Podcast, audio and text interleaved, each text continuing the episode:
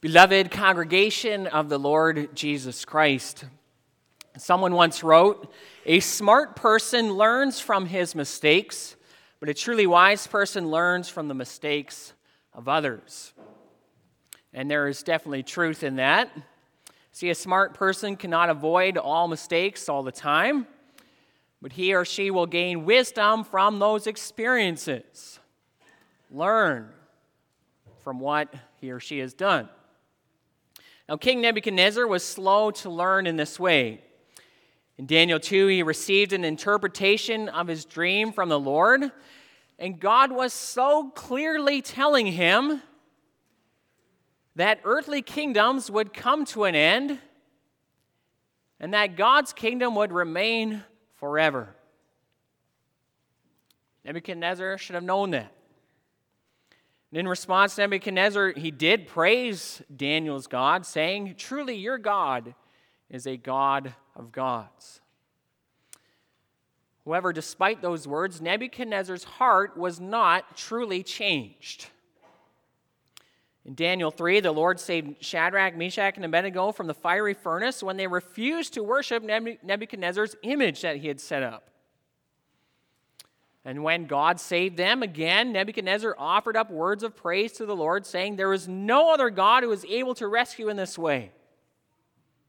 You could see that God was a God of power, a God who saves.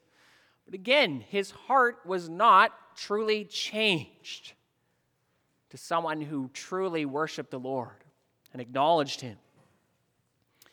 And this leads to our text. Nebuchadnezzar's foolish heart led him to sin again.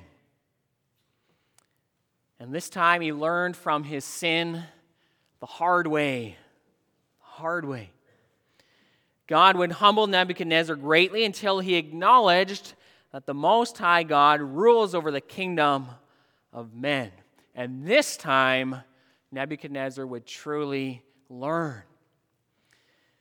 But remember, a smart person learns from his mistakes or sins, but a truly wise person learns from the mistakes or sins of others. And the question before us this morning is, will we be wise? Or will we need to learn the hard way too? Will, or will we learn from Nebuchadnezzar's humbling experience? Will our heart be changed? Leads us to the sermon theme. Nebuchadnezzar learns the hard way that the Most High God loves humble kings. We have three points. First of all, the king's sin. Second of all, the king's humiliation. And thirdly, the king's exaltation. Now, I would like to begin this first point by making perhaps an interesting suggestion. And I would suggest that in many ways, King Nebuchadnezzar is the person in the Bible who is most like Adam, the first person God created. So Nebuchadnezzar, the, the person in the Bible most like Adam in many ways. Why do I say that? Well, consider Adam for a moment. Adam was created in the image of God. And he was created in God's image so that he might rule over the earth. Upon the earth. The Bible so often describes God as a king. And so it's no wonder that being created in God's image means ruling.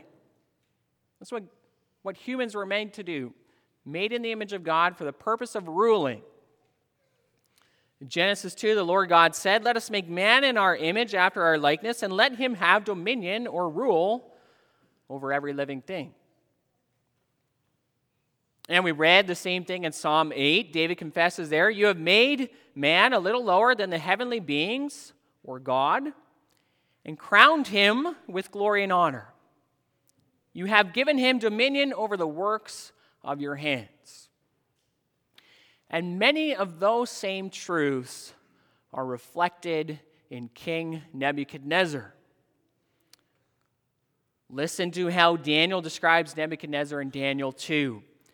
"You, O king, the king of kings, to whom the God of heaven has given the kingdom, the power and the might and the glory, and into whose hand he has given, wherever they dwell, the children of man, but also the beasts of the field and the birds of the heavens, making you rule over them all." There is an echo of Psalm eight in those words. Notice that, like Adam, Nebuchadnezzar was crowned with glory. He, like Adam, ruled over God's created works. And God himself says the same thing in Jeremiah twenty-seven. There he says, "It is I who by my great power and my outstretched arm have made the earth with the men and the animals that are on the earth, and I give it to whomever it seems right to me. Now I have given all these lands into the hand of Nebuchadnezzar, the king of Babylon, my servant, and I have given him also the beasts of the field to serve him." So just as God originally gave the works of his hands to King Adam, so also he gave the works of his hands to King Nebuchadnezzar. And then there is the dream that Nebuchadnezzar had in our text. Nebuchadnezzar saw a great tree in the midst of the earth. It's visible to the ends of the whole earth. Its leaves were beautiful. Its fruit was abundant. It provided food for all. The beasts of the field found shade under it, and the birds of the heavens lived in its branches. Now, what does that remind us of? Well, it reminds us of the Garden of Eden. It's a picture, it's a picture of peace and tranquility, picture of prosperity and harmony. Sounds like a nice place you'd want to go. Well, the Lord allowed Daniel to understand the meaning of Nebuchadnezzar's dream, and God told Nebuchadnezzar through Daniel, "You, O king, are the tree." See, Nebuchadnezzar, like Adam, was meant to benefit creation. Nebuchadnezzar's dream is a picture of how things could have been like under Adam's rule. And it's interesting when you study history that King Nebuchadnezzar, he also built one of the seven wonders of the world. It was the Hanging Gardens. It was a massive uh, ascending structure full of a large variety of plants. It too is reminiscent of Eden and of Nebuchadnezzar's dream. Now, I want to point out one more similarity between Adam and Nebuchadnezzar. We also see similarities in their sin. Let's first look at Nebuchadnezzar's sin in our text. Twelve months after his dream, he was walking on the roof of the palace of Babylon.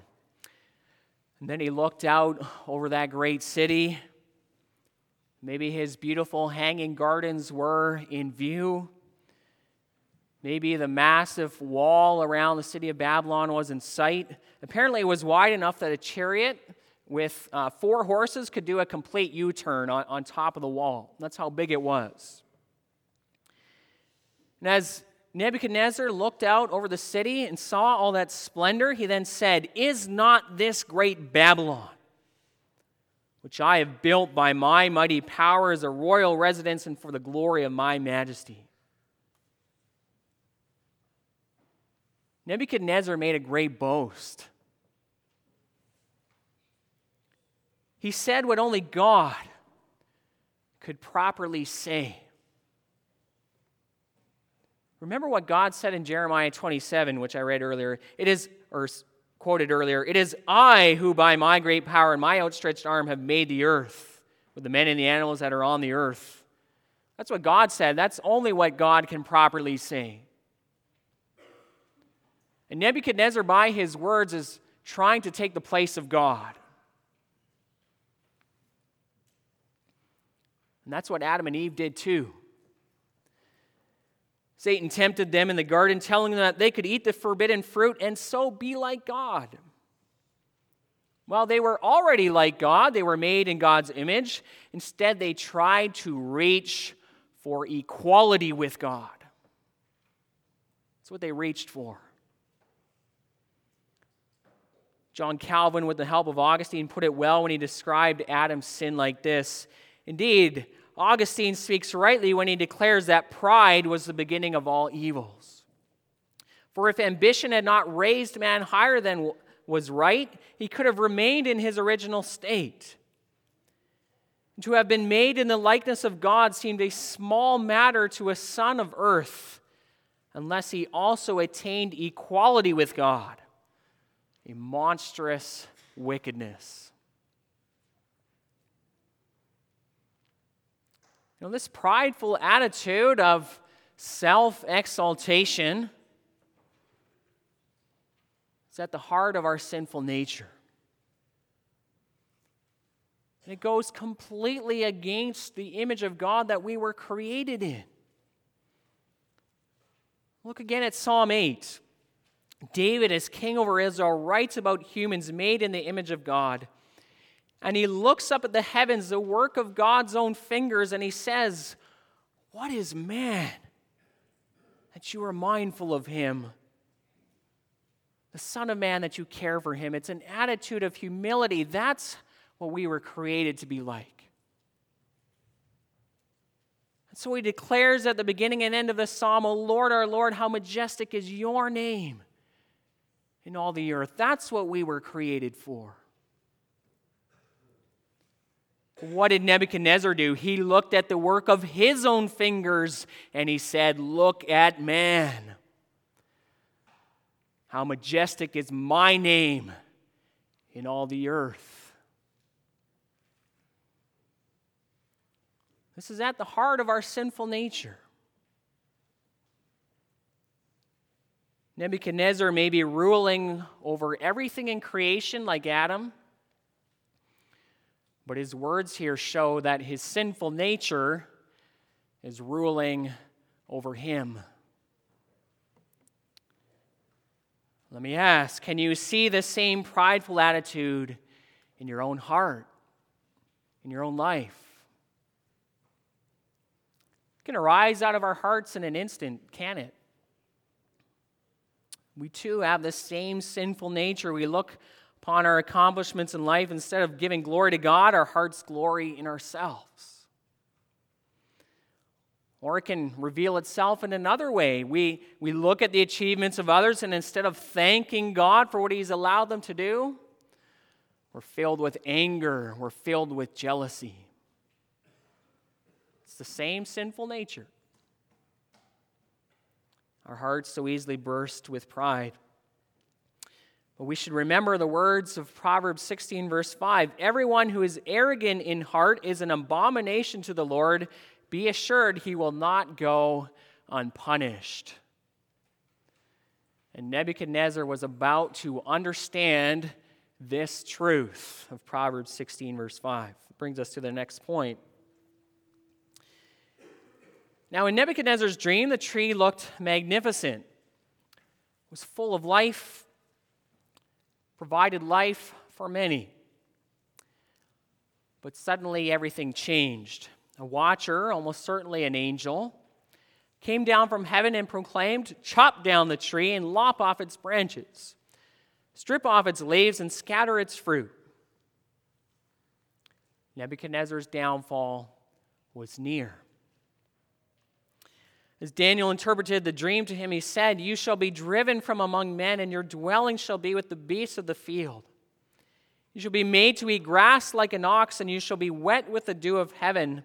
And seven periods of time shall pass over you until you know that the Most High rules the kingdom of men and gives it to whom He will." So this was the dream. And Daniel gave the interpretation by the power of God. So Nebuchadnezzar, he knew it was coming. Now, this wasn't the first dream he had interpreted to him. He should have known it was coming. He could have humbled himself already now before God, seeking God's mercy. In fact, that's what Daniel advised him to do. Daniel said, "Break off your sins by practicing righteousness. and your iniquities by showing mercy to the oppressed, that there may be perhaps a lengthening of your prosperity." What good advice. God may have relented. And maybe Nebuchadnezzar, maybe he did change somewhat. Maybe he stopped turning the, the houses of people who angered him into piles of rubble. Seemed to be a favorite practice of his. But his heart was not changed. That's a lesson for us. Learn from Nebuchadnezzar. As you listen to the Word of God, is your heart changed? Do you struggle against the sins of your heart? Do you humble yourself before the Lord when He convicts you of your sin? Or do you hold on to the sins of your heart? Well, Nebuchadnezzar, he kept going in his sinful pride, and maybe he thought, maybe he thought, oh, this sin, I don't even think it's a sin, it's no big deal. But remember, it's at the heart of our sinful nature. And so when Nebuchadnezzar spoke in boastful pride, God's judgment came upon him swiftly. The voice of judgment came from heaven even while the words were still in the king's mouth. It shows us that it's this specific sin that brought the judgment. It's similar to King Herod in the book of Acts. Acts twelve says that on an appointed day, Herod put on his royal robes, took a seat upon the throne, and delivered an oration to the people. And the people were shouting, "The voice of a God and not a man." And so immediately an angel of the Lord struck him down because he did not give glory to God. And he was eaten by worms and breathed his last. That's in Acts twelve. It's the same swift judgment for King Nebuchadnezzar. However, in Nebuchadnezzar's dream, the tree was chopped down, but it was not completely destroyed. The stump of its roots was left in the earth, bound with a band of iron and bronze. Nebuchadnezzar would survive, unlike King Herod. And yet the judgment was still stark. He was driven from his throne and from among men. He was given the mind of an animal. His body was wet with the dew of heaven. His hair grew like the, the length of eagle's feathers. His nails became like the talons of a bird. And he ate grass like an ox. Now we should notice something very significant in Nebuchadnezzar's humiliation. Remember, Nebuchadnezzar's pride was completely opposite of the image of God as displayed in Psalm eight. He looked at the work of his own fingers, declared how majestic was his own name in all the earth. So what did God do? He reversed the glorious picture of man in Psalm eight in the life of Nebuchadnezzar. David confessed in Psalm eight, "You have crowned man with glory and honor. You have given him dominion over the works of your hands. You have put all things under his feet. All sheep and oxen, also the beasts of the field." This picture is reversed in Nebuchadnezzar's judgment. Instead of gloriously ruling over the beasts of the field, he essentially becomes a beast of the field. Instead of ruling over the oxen, here he is with the mind of an ox eating grass. And this gives us a big, a bit of a picture of God's end-time judgment. God made humans to be rulers over creation, but those who by their prideful self-exaltation deface the image of God, they will lose their right to rule on the earth. And those who refuse to humble themselves before God will be humbled forever. And when that happens, there will be no possibility of a, of a reversal either. Those who continue to rebel face an eternity of weeping and gnashing of teeth. Yet for Nebuchadnezzar, this is graciously not the end-time judgment that he receives. God was humbling him, but not forever. There was still hope of restoration. And while they live, there's still hope for restoration for all people who have rebelled. Now, why? Why is that? Why is there hope of restoration? Well, it's because of what the Son of God has done. You see, a tree representing another kingship was likewise chopped down, but not completely destroyed. Isaiah eleven refers to the stump of Jesse, and that's the kingly line of David in Israel. But, but Isaiah eleven says that out of that stump of Jesse, a humble shoot would come. This is the humble and righteous king, the Messiah. And through his rule, he would not eat grass like an ox. But Isaiah eleven says that as a result of his rule, the lion would come to eat grass like an ox. You see, through his rule, creation would not be turned on its head like it was for Nebuchadnezzar, but through his rule, creation would be restored. The lion shall eat grass like the ox, not the man, the lion. Things would be set right again in God's creation. You see, the angel in his dream declared that these things would happen to Nebuchadnezzar to the end that the living may know that the Most High rules the kingdom of men and gives it to whom he will and sets over it the lowliest of men. And this is none other than our Lord Jesus Christ. This is what God did in Christ.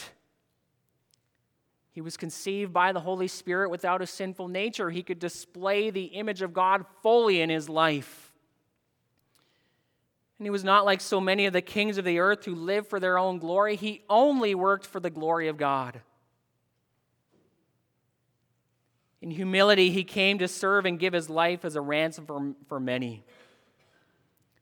Philippians two says about him, though being in the very nature God, he did not consider equality with God something to be grasped, but emptied himself by taking the form of a servant.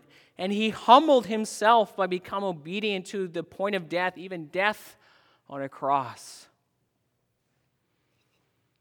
You see, both Adam and Nebuchadnezzar tried to reach for equality with God, tried to grab hold of it. The Son of God did not consider equality with God something to be clutched onto, something to be exploited for his own gain. Instead, he willingly humbled himself. Look at all the inhumane things he was willing to go through. He was not drenched with the dew of heaven. But in order to save us from sin, Matthew twenty-six tells us he was even willing to be spit on upon by men. So much shame and humiliation he was willing to endure for you. And even died naked and bleeding on a cross, the most shameful, humiliating death. And he did it willingly, not against his will, fully willingly. What did he gain? He gained an everlasting throne. The Lord loves humble kings who work for his glory, and that's what Christ did. And now he is forever crowned with glory because of his humility and suffering. What are the benefits you gain from that? Well, if you humble yourself before God because of your sin and put your faith in this King, you have a Savior who has paid for your sins. You have a Savior who takes away your shame. And you have a King who has provided the righteousness you could never provide to God. He gives you salvation. Brings us to our last point. Now, what was it for Nebuchadnezzar? Well, by God's grace, he did humble himself before the Lord. At the end of the allotted time, he lifted his eyes to heaven. His reason returned to him, and he blessed the Most High God. He praised and honored him who lives forever, saying his dominion is an everlasting dominion. His kingdom endures from generation to generation. And then we read, Nebuchadnezzar's counselors sought him out.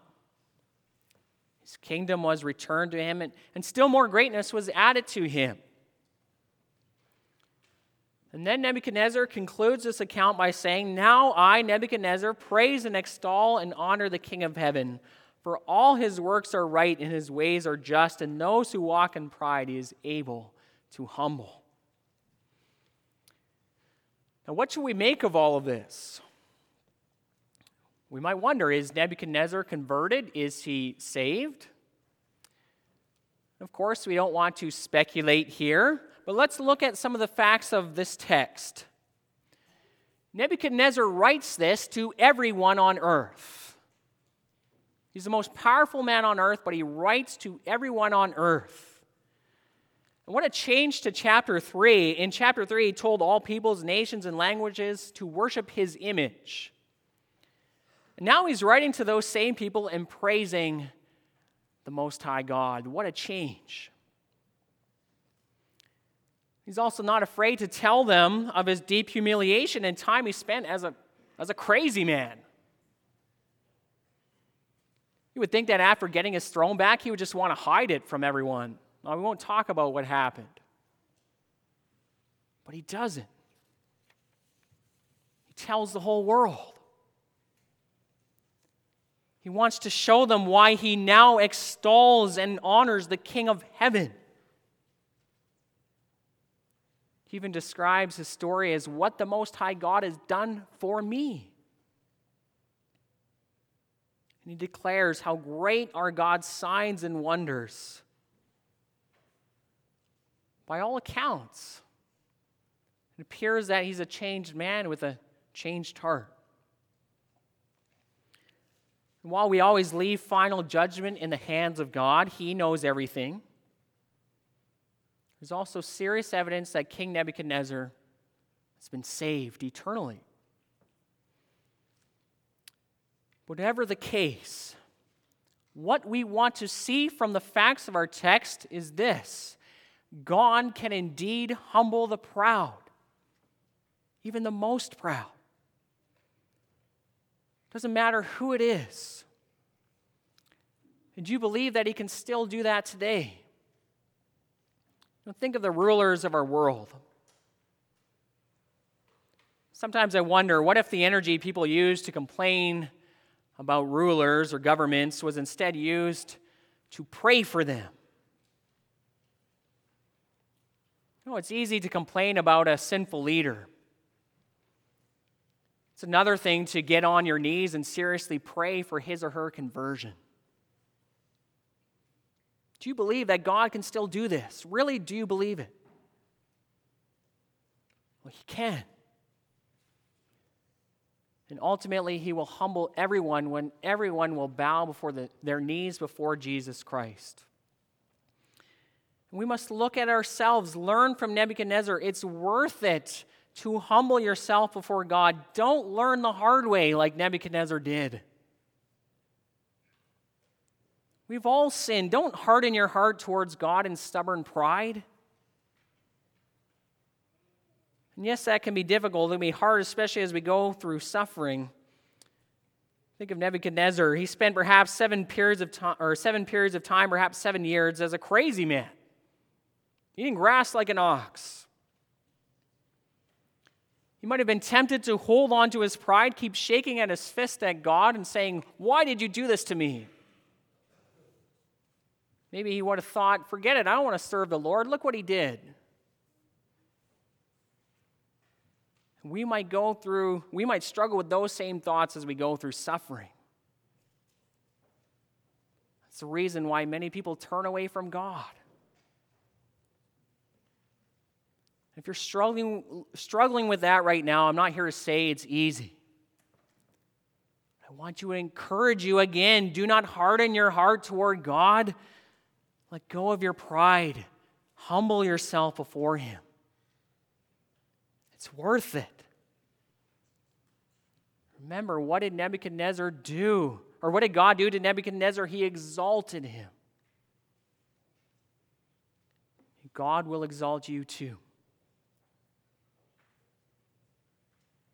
Those who humble themselves will enjoy the everlasting dominion of Jesus Christ and the kingdom of God.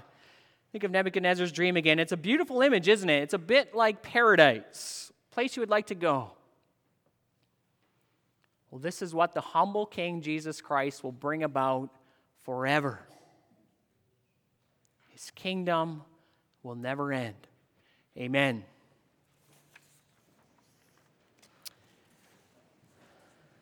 Let us now respond by singing together about the humility of our Lord Jesus Christ, hymn twenty-three.